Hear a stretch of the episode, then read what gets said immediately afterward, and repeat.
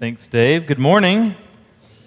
My name is Jeff, one of the pastors here. Glad that you are with us uh, this morning. As Dave read, we will be in Romans 5 15 through 17. As you are turning there, uh, you probably know we have this uh, preaching rotation uh, here at, uh, at Parkway, and some of you might try to figure it out. You might try to, to say, you know what, we're going to skip the weeks that Jeff preaches, or skip the weeks that Zach preaches, or certainly skip the weeks that Carl or Tim preaches, or whatever it might be.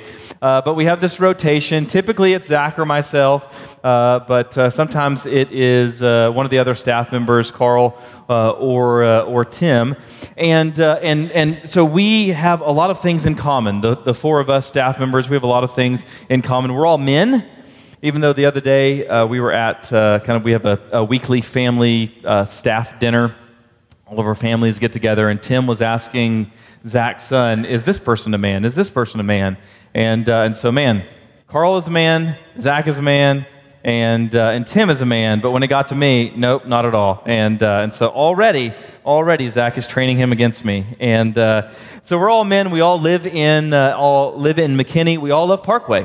Uh, no one has any plans to uh, kind of uh, form some sort of a coup d'etat or something like that. There's no uh, sort of progression plan here. There's no desire for any of us to go off and quote unquote do our own thing or something like that. This is where we want to spend our lives. We all love the kingdom. We love McKinney. Uh, we love what the Lord is doing here. We love the scriptures. We love theology. So there's all these different things that we share in common. There's also a number of things that we don't share in common. There are a number of dissimilarities, if you will. And a lot of those are really low hanging fruit. And so I'm not going to mention some of those and, uh, and throw the guys under the bus as I would typically do. Uh, instead, I want to give you some of the contrast that you might not be aware of. Areas in which the, the various staff members are uh, dissimilar that you might not know. And so the first one that I thought of was the, the fact that uh, Zach, if you go into his office, he shares an office uh, with Carl. And uh, if you go into his office, on his desk, he has these jelly beans. And don't be tricked by these jelly beans. These jelly beans are a mixture of normal flavors. I don't know what normal flavors of jelly beans are, but normal jelly bean flavors, and then also these novelty tastes like uh, raw eggs or uh, old eggs or stinky socks or uh, whatever it might be. And so uh, Zach likes to play this game. He likes to challenge people uh, to reach in and to grab one and just kind of hope for the best. Hope that you get an actual real jelly bean and uh, you don't get something that tastes really bad. I, on the other hand, I see no point in this. I'm an adult. Candy doesn't play a big part in my life. I don't really care all that much for normal jelly beans. So, best case scenario, I get something that I'm apathetic towards. Worst case scenario, I throw up. Because I have a really weak stomach, and the idea of eating like stinky socks or whatever it is uh, does not appeal to me. I think dog food uh, is one of them. And, uh, and so, that is something that I definitely do not want to do. Now, uh, another difference between us, Carl and Tim, you probably noticed uh, Tim uh, playing here, leading us in worship. Well, Carl has a uh, master's degree in French horn performance. Both of these guys are super talented musicians. I never learned how to play the recorder in elementary school. Like whenever you're supposed to learn how to play by the end of uh, you know whatever grade it is, you're supposed to be able to play Hot Cross Buns or uh, Twinkle Twinkle Little Star. I never could do that literally, I think I actually failed, and Miss Fletcher, that was my, uh, my music teacher, I think she just passed me out of pity because she knew my mom or something like that. Otherwise, I would still be in elementary school, failing every single year because I have no musical talent. I probably would dominate dodgeball, though. Uh, but uh, yeah, I have no musical talent whatsoever. Another difference Tim is, uh, is super mechanically gifted. And, uh, and so, whenever he was in high school, he used to rebuild engines. I'm the opposite of that. Whatever that is, I'm the exact opposite. Whether it's uh, talent or discipline or intelligence, whatever it is that makes someone be able to rebuild an engine, I don't have that. Uh, I once uh, had this, uh, it was actually my, my brother's car. He's here today. Uh, but it got handed down to me. It was a 1992 blue Plymouth Laser, electric blue Plymouth Laser. that's no one's dream car. But anyway, uh, had this car and, uh, and I was going down the highway about 60 and I thought, what would happen if I tried to put this in reverse? So I pressed in the clutch, popped it in reverse. My transmission completely died. I've broken more cars than I've fixed. I'm like the mechanical equivalent of Lennie and like of Mice and Men or something like that. I have no talent whatsoever when it comes to these sorts of things. I could keep going on and on and on about all the different ways that we're different. We mentioned a number of them uh, each week in sermons. But uh, the point remains, the point I think should be obvious, that there are all these contrasts that exist between us. That's what our passage is about this morning.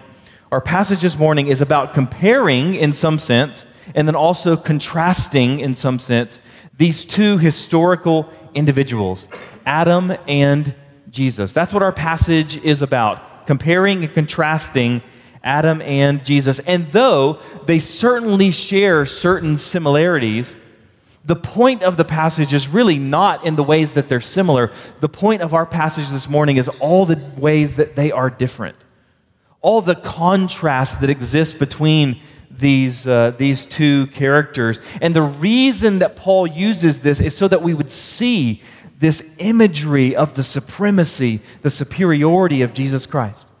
Even as we were singing a moment ago, when we said it over and over Jesus is better, Jesus is better, Jesus is better, Jesus is better. That's the point. That's the theme. That's the motif of our text this morning that we see the supremacy of Jesus Christ over this historical person of Adam. And so that's the contrast that we're going to talk about. But I want, before we really dive into the passage, I, I want to ask and answer a question that none of us good church folk would ever really dare to ask, but a lot of us actually feel, and that is what's the point? What, is, what does it matter?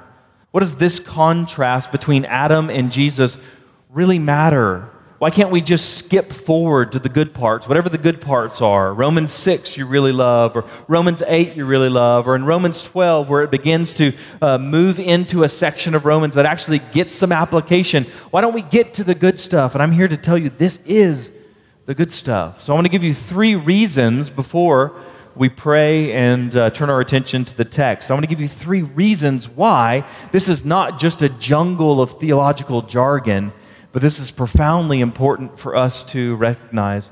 The first reason is because understanding what Paul is doing here in this text provides for us a pattern for how to read the Old Testament in general. As we see this contrast that exists, you see, the Old Testament is full of these shadows. And all of these shadows are not the point. The, the, the, a shadow is never the point. A shadow is always pointing toward substance. That's what these Old Testament stories are doing. So, as you uh, consider Adam, you're not just considering Adam, you're considering Adam as he's contrasted with Christ.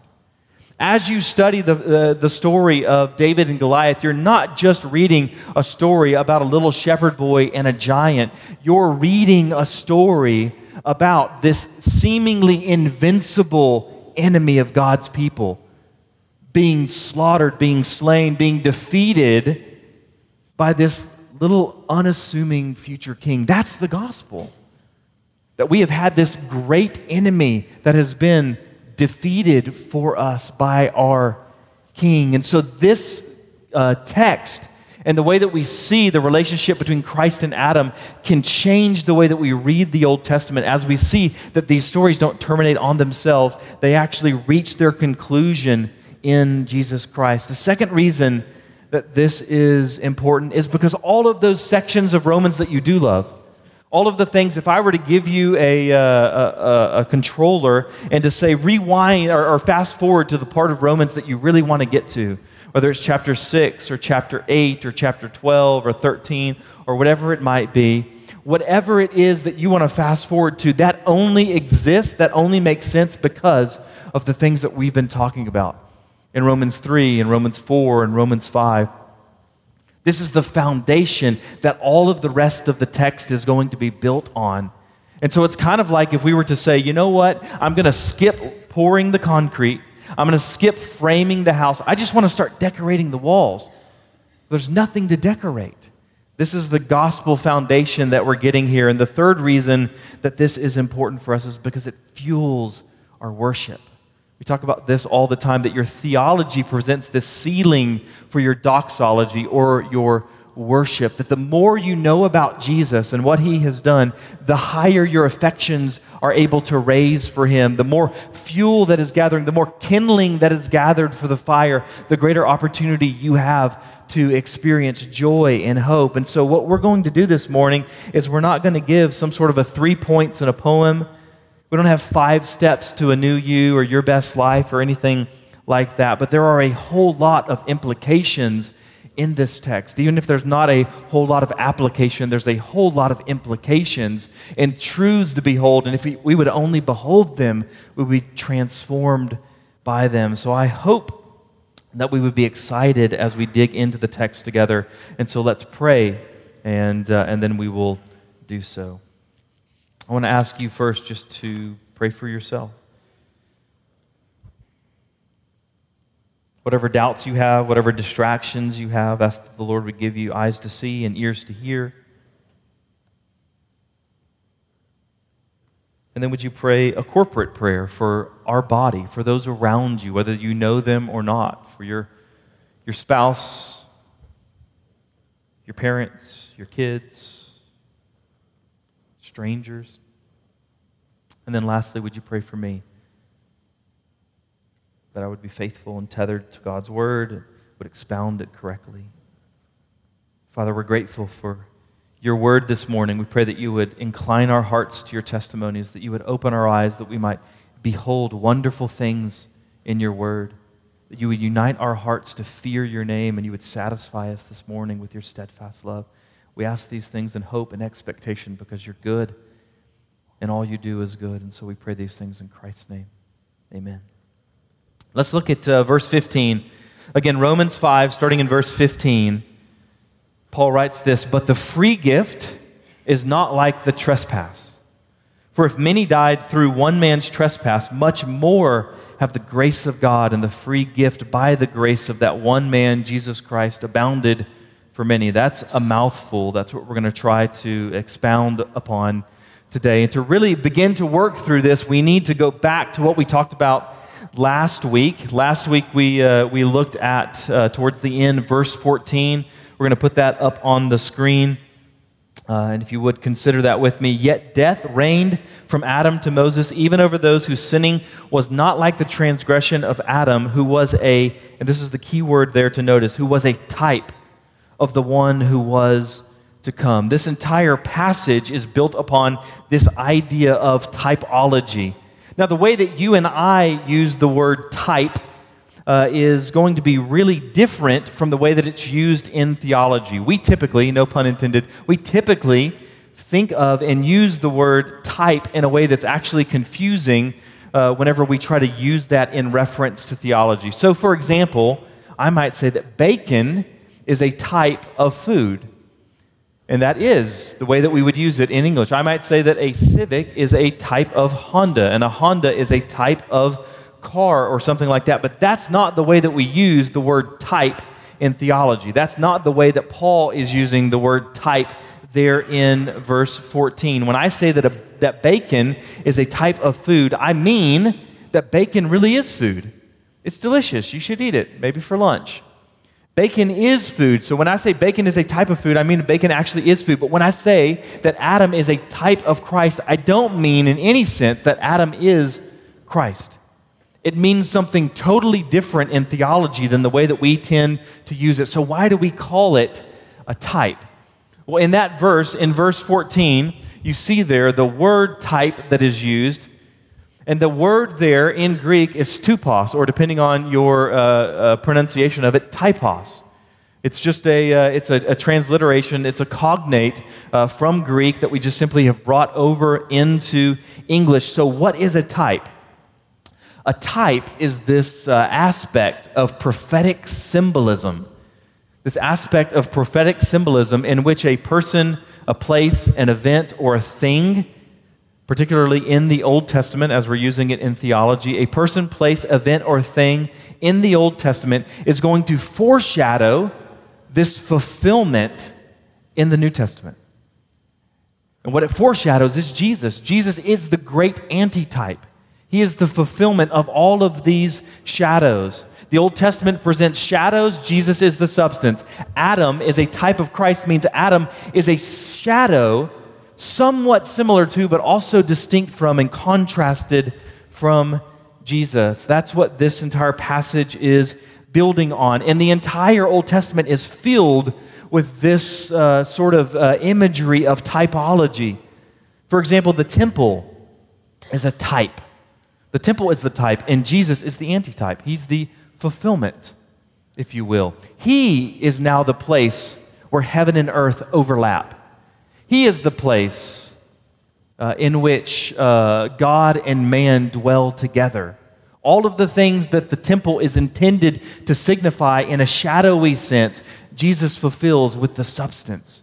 He brings it to its culmination and to its resolution. The Passover is a type. Jesus is the antitype or the fulfillment. He's the better sacrificial lamb slaughtered to ransom God's people from slavery. Melchizedek is a type. Moses is a type. Manna is a type. The offices of Israel, prophet, priest, and king, all of these are types, and on and on we could go with these types. And then the New Testament fulfillment, Jesus being the great antitype. The entire Old Testament is filled with shadows of which Jesus is the substance. And so, even though the word type is not in our passage this morning. It's not in verse 15 or 16 or 17. Even though this word is not in our passage this morning, in order to understand the passage, you need to understand this concept, which was introduced there in verse 14. The entire section that we're in in Romans 5, verses 12 through 21, this is a little subsection here in Roman. This entire section consists of this thing that's called typology. And it compares and contrasts these two individuals, Adam and Jesus. They share certain similarities, to be certain, but they also share these dissimilarities.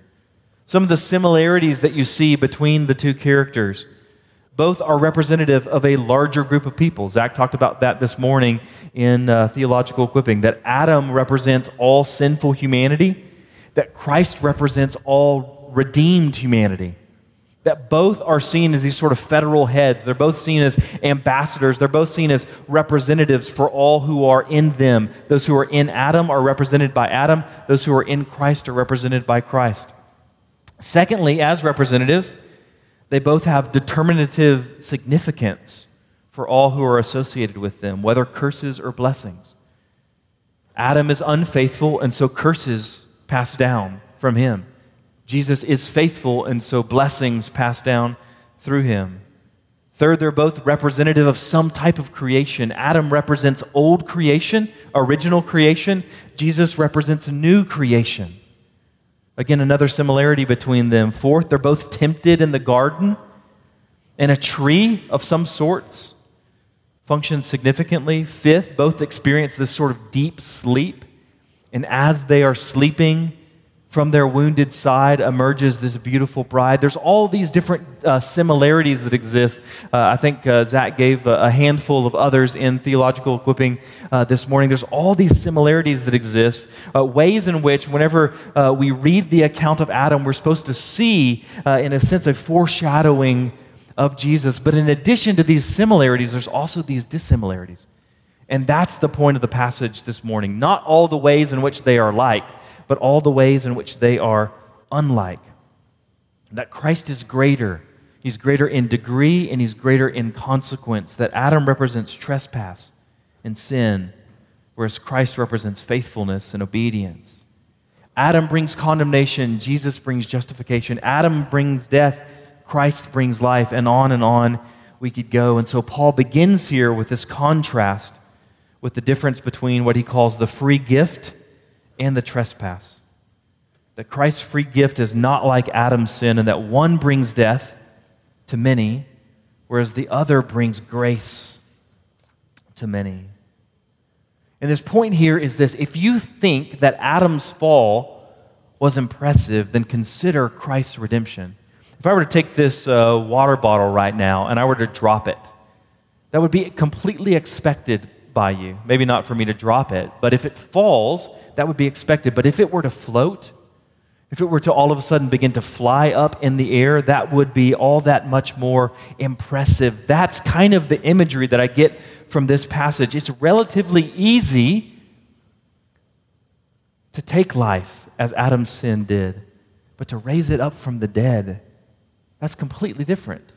That's no easy task. There's this contrast that exists there Adam's sin bringing death, Christ's righteousness bringing life to us that those who died as a result of Adam's trespass deserved death. They merely got what they deserved because they too sinned. But those who live as a result of Christ's righteousness, they don't deserve die, life.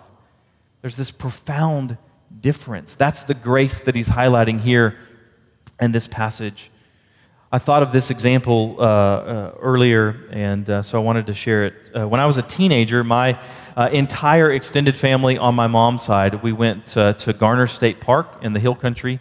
And, and so while we were there, my mom got stung by a scorpion, which doesn't have anything to do with the story, but my dad gives me a hard time for using him in illustrations and not using my mom. So I mentioned that just to appease him.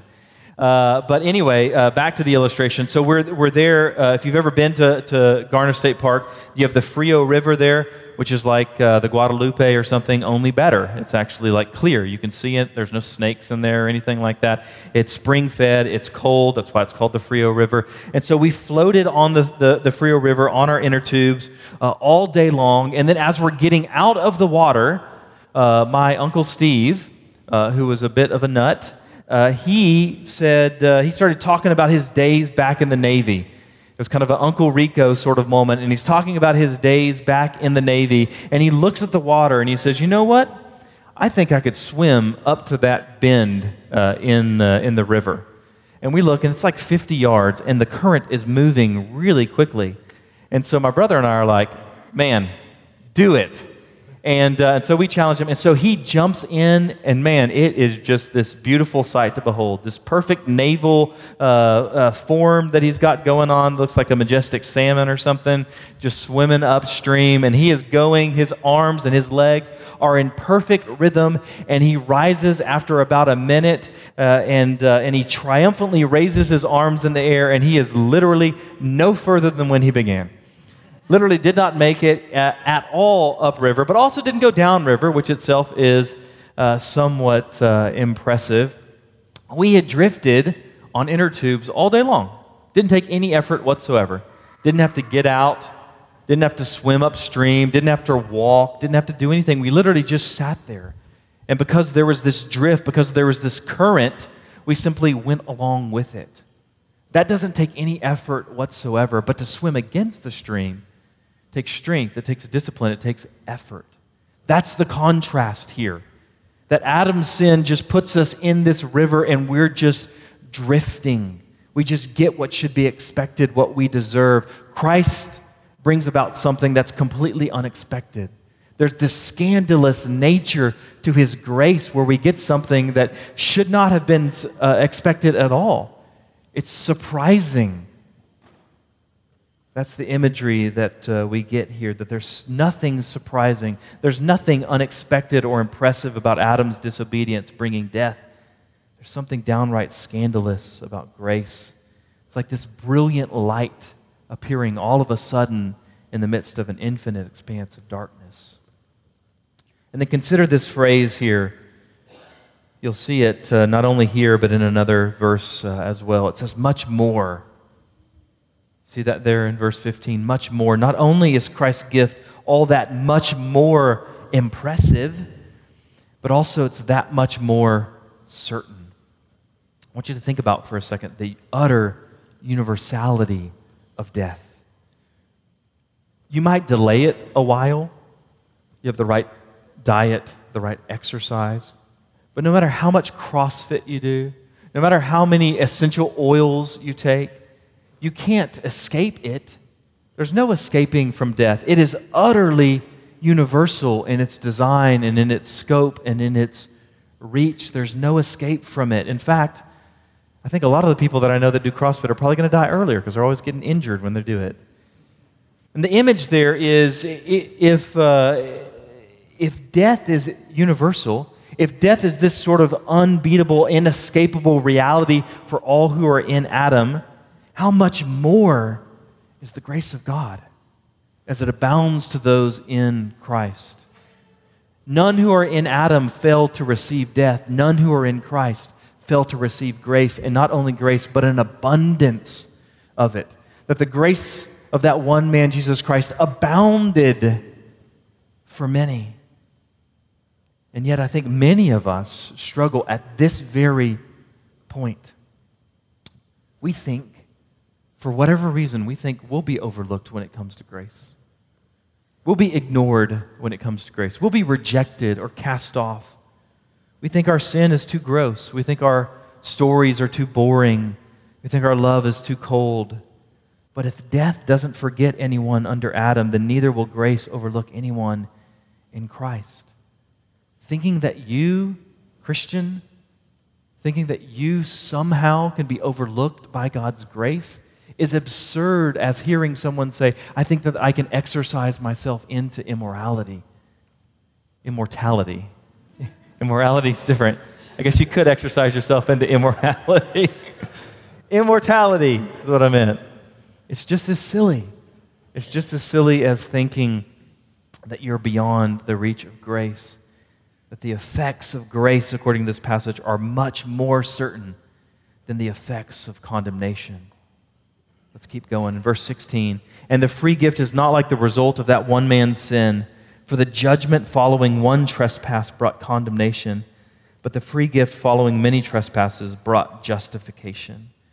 We've been talking about justification uh, over the past uh, few weeks, in particular, uh, looking at uh, chapter 4 beginning at the end of chapter 3 but going into chapter 4 that's really the point of romans 3 through 4 is this idea of justification. So we defined it a few weeks back because we didn't want to assume that everyone knows what this term means. It's one of these terms that you hear your entire life but if someone asks you to uh, define it you kind of stutter and stammer and throw out something about righteousness and that's about it. And so we defined it and we said that it is an act of god whereby he credits the unrighteous as having the status of righteous, which means the absence of evil and the presence of moral perfection. I want to read that again. An act of God, is something He does, not us, whereby He credits the unrighteous. We really are unrighteous, but He credits us as having the status of righteous. And then what does that mean? It means the absence of evil and the presence of moral perfection. It's not just a negative thing, it's not just the absence of negativity it's the presence of something positive. It's the presence of positive righteousness. It's the presence of uh, moral perfection. And so we see here this contrast between what Adam gives, which is condemnation, and what Christ gives, which is justification. And how many sins did Adam have to commit in order to bring condemnation to the world, according to this passage? Just one. One sin, that's all it took. One sin of defiance and the lights of righteousness over all of creation were burned out. One man, one sin, and darkness and death spread throughout the entire world. But on the other side of the ledger, by one man, how many sins were forgiven?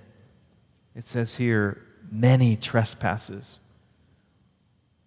There's this contrast between one act of disobedience, which brings death to many, and one life of obedience, which brings life to many, even many who committed many trespasses. Think about that phrase there many trespasses. That's the understatement of the year.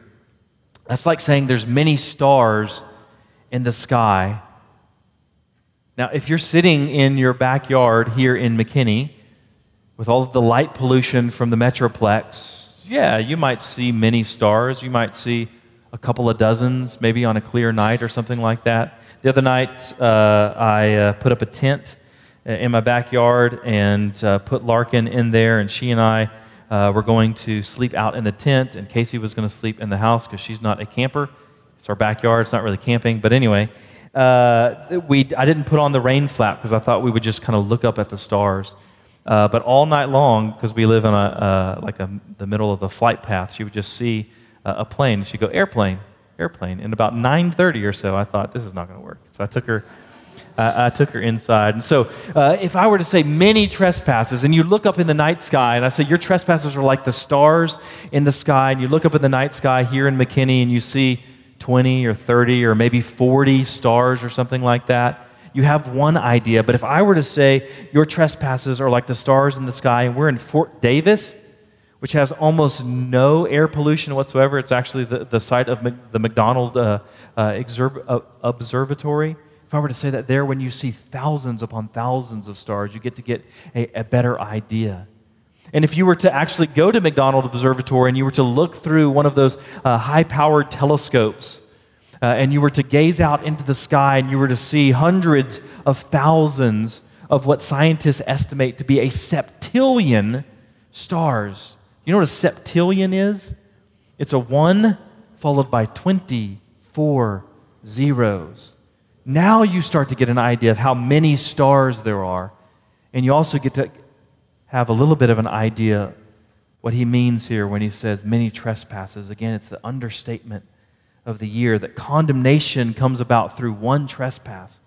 So you would think if one trespass brings about all of this horror, what would result? What could possibly come into the world through many trespasses, through hundreds and thousands and septillion sins and transgressions and trespasses? It would make sense for things to only get worse if Adam's one sin led to condemnation what horrors must result when we take those trespasses and multiply them by a hundred trillion. And yet, that's exactly the point where Christ's grace is different and better.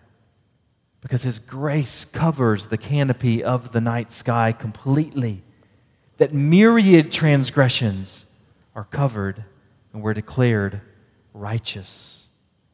Adam's trespass brings about what we deserve. Christ's faithfulness completely inverts all of our expectations. If each and every trespass, if each and every sin deserves this infinite condemnation, this infinite punishment and judgment, and yet Christ's grace, grace justifies many trespasses, what does that say about the magnificence of His grace? What does that say about the power? the profundity, the significance, the glory, the beauty of Christ's grace. If it can atone for these many trespasses, each one in and of themselves worthy of this condemnation.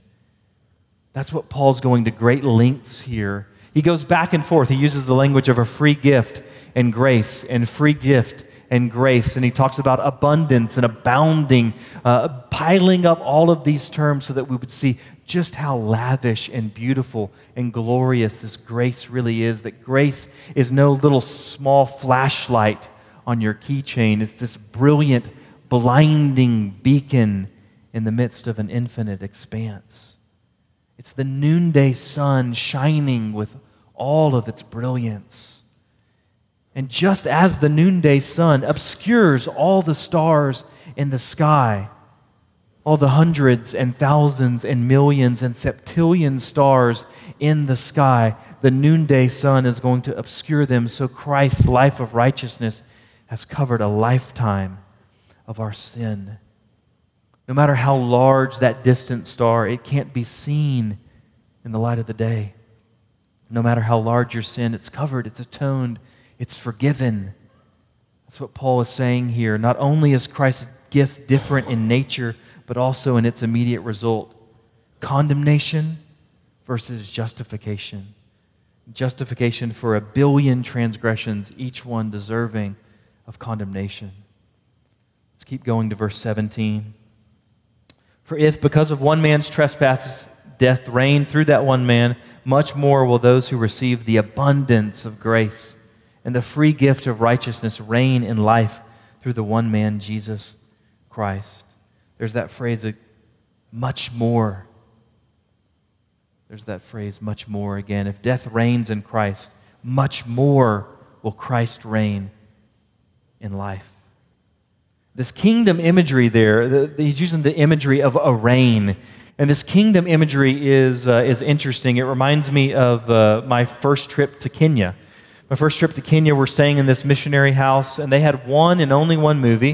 If I were to give everyone in the room a guess, I bet somebody would probably guess the answer is The Lion King. That was the only movie that they had, which was pretty cool. We're actually staying in the middle of the Rift Valley there in, uh, in Kenya, and we're watching a movie that takes place in the Rift Valley, listening to Darth Vader and Jonathan Taylor Thomas, which was cool, kind of surreal. And this verse reminds me of the kind of the imagery of the Lion King. If you've seen uh, the story, as everyone should have, uh, you have this uh, great king voiced by James Earl Jones, Mufasa, and under him everything flourishes. There's life, there's balance, there's peace, there's all of these sorts of things uh, that exist under him. The kingdom is flourishing, there's beauty, but then Scar comes and he becomes the king for a season, and everything withers. Everything dies under him. Everything he touches turns broken until Simba comes and he reclaims the throne, and once again the kingdom is restored, and there's again life and beauty and glory and all of these sorts of things. That's the imagery that you get here from these two different kingdoms. When Adam sins, death reigns, the kingdom withers away. Condemnation, shame, guilt, chaos, sickness, disorder, division, disunity, all of these things enter into the world, and there is no escape. There's no foreign kingdom to which you could defect and seek refuge. There's no distant land beyond the elephant graveyard that you could run to. Death reigns in its utter universality.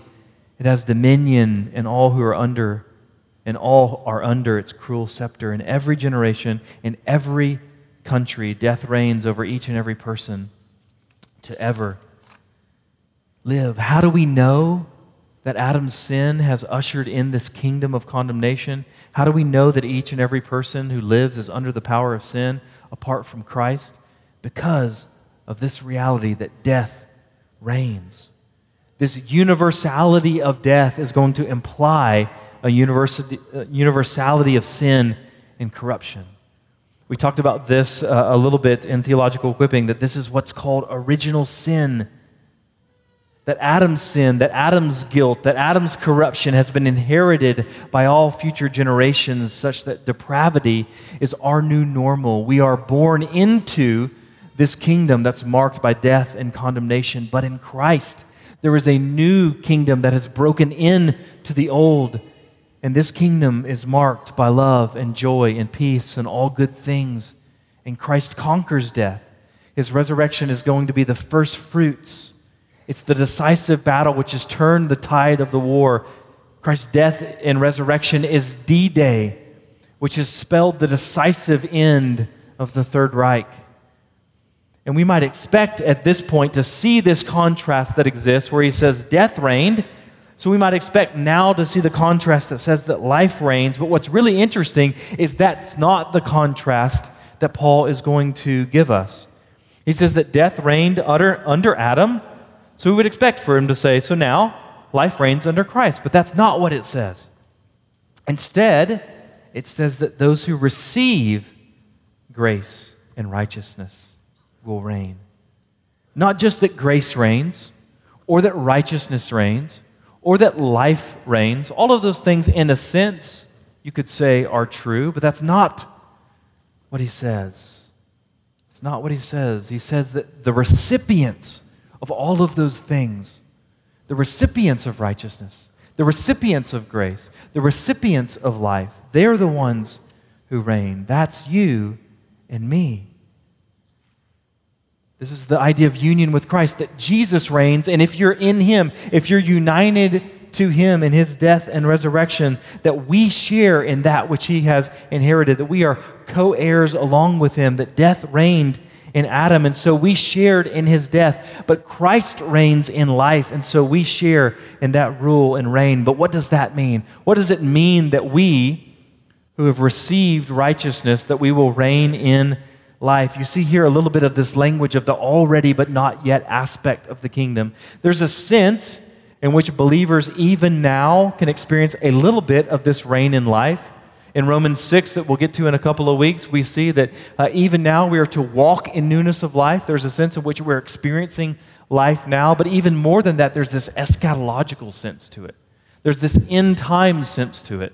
There's a sense in which something's been inaugurated that's not yet been consummated uh, for us. There's this fuller sense in which we are waiting for this reign to take place. We're like Prince Charles or Prince William or something like that. We're the heir apparent, but we're not waiting for the death of our sovereign. That's already taken place. We're waiting for the return of our sovereign that we might reign with him. And so you see here this echo, this other echo back to Adam that you might not have noticed at, uh, at first. I want to mention uh, briefly. There's this echo back in this passage to Adam and the garden. Think back for a second to Genesis 1 and 2. God creates man, God creates woman, He creates them in His image. Part of that image involves reign and rulership. That's what image means. It doesn't mean that we look like God. God doesn't look like anything. He doesn't have a body. He's not spatial or anything like that. He's not physical. Whenever it says we're created in His image, that means we rule and reign, we exercise dominion. That's the first uh, mandate that's given to us. God creates man in his image in the garden and says, Go and make the rest of the world look like Eden. He says to go and to subdue the earth and to exercise dominion over it. And so this text here, this text here picks up on that imagery and displays how God's original purposes for creation are coming to fruition in Christ. They're coming to consummation in Christ. That all of these things that were promised, all of these things that were uh, hinted at, all of these things that we were expecting there in the garden are reaching their culmination in Jesus. That in Christ we reign, we exercise dominion over creation. The hope of Genesis is highlighted in this promise.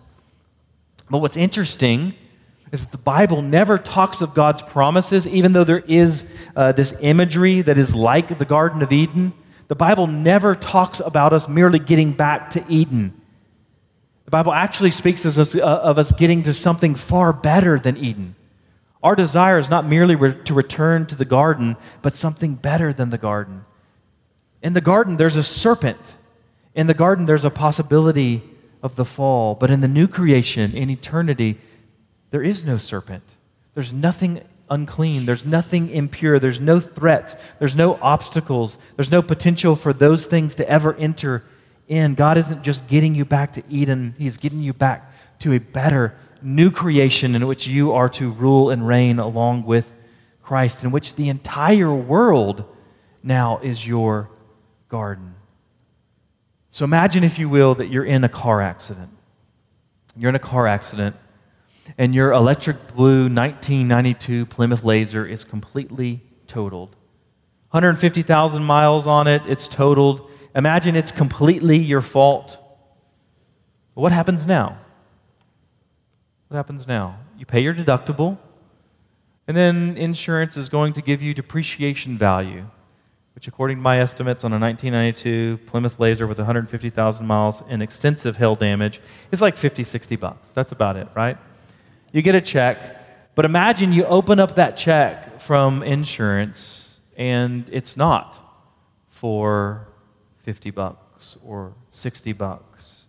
It's not for depreciation value on a Plymouth Laser. Instead, they've given you a check that you might buy a brand new car. And not a brand new Plymouth Laser. They stopped making those in 1994.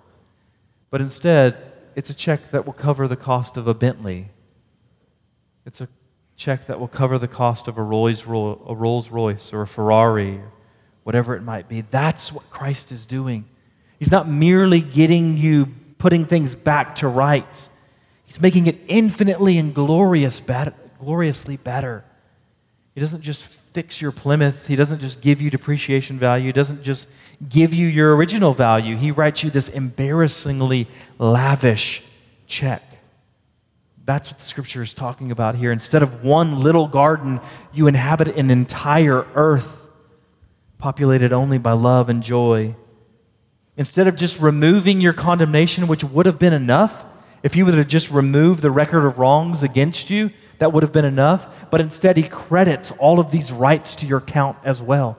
He doesn't just remove your condemnation, he also gives you justification. He doesn't merely rescue you from death, He causes you to reign in life. He doesn't merely cover your sin, but He covers you with grace and mercy and love. This whole passage screams the absolute supremacy and superiority of Christ and the glory of His grace. That's what we need to grasp this morning, church. Yes, Jesus is like Adam in a number of ways, but He's also so unlike Adam as for it to be embarrassing to even compare them. He isn't comparing apples to apples. He's not comparing even apples to oranges or apples to PCs or something. He's comparing sorrow to joy. Some of y'all like that. Sorrow to joy. He's comparing death to life. He's comparing slavery to sovereignty. He's comparing condemnation to justification.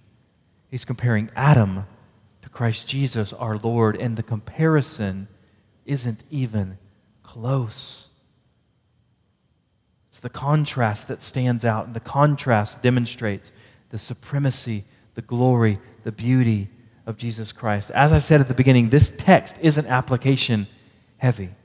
There's a sense in which we want to read over it because it's kind of dense theological language because it's kind of hard to understand initially and it doesn't really have much to do with you and me. It's all about Adam and Christ. There's a sense in which we want to move on. So, what are you supposed to do with this when the whole point isn't what you do, it's what Christ has done? The more we do with it, the more we mess it up. Kind of like when I asked Larkin, my little uh, daughter, when I asked her to clean up a mess. She's almost two years old. Whatever she ends up doing is just smearing it around and making it so much worse. The point isn't us doing anything at all as we read this text. The point instead is that we might just simply see and savor and bask in this glory. If Christ's glory is kind of like the sun, I used that illustration earlier, if it's kind of like the sun, yesterday uh, my family went on a little bike ride, and at the end of the day, had a little tan line under, uh, under my watch. Simply by being in the presence of the sun, I was changed. That's what this text can do if we just sit and stare at it long enough. You ever see a dog that's kind of lying on its back in the sun? It's got its paws up in the air, and it's just soaking up the warmth of the sun. That's what I want us to do this morning. Not literally, that would be weird.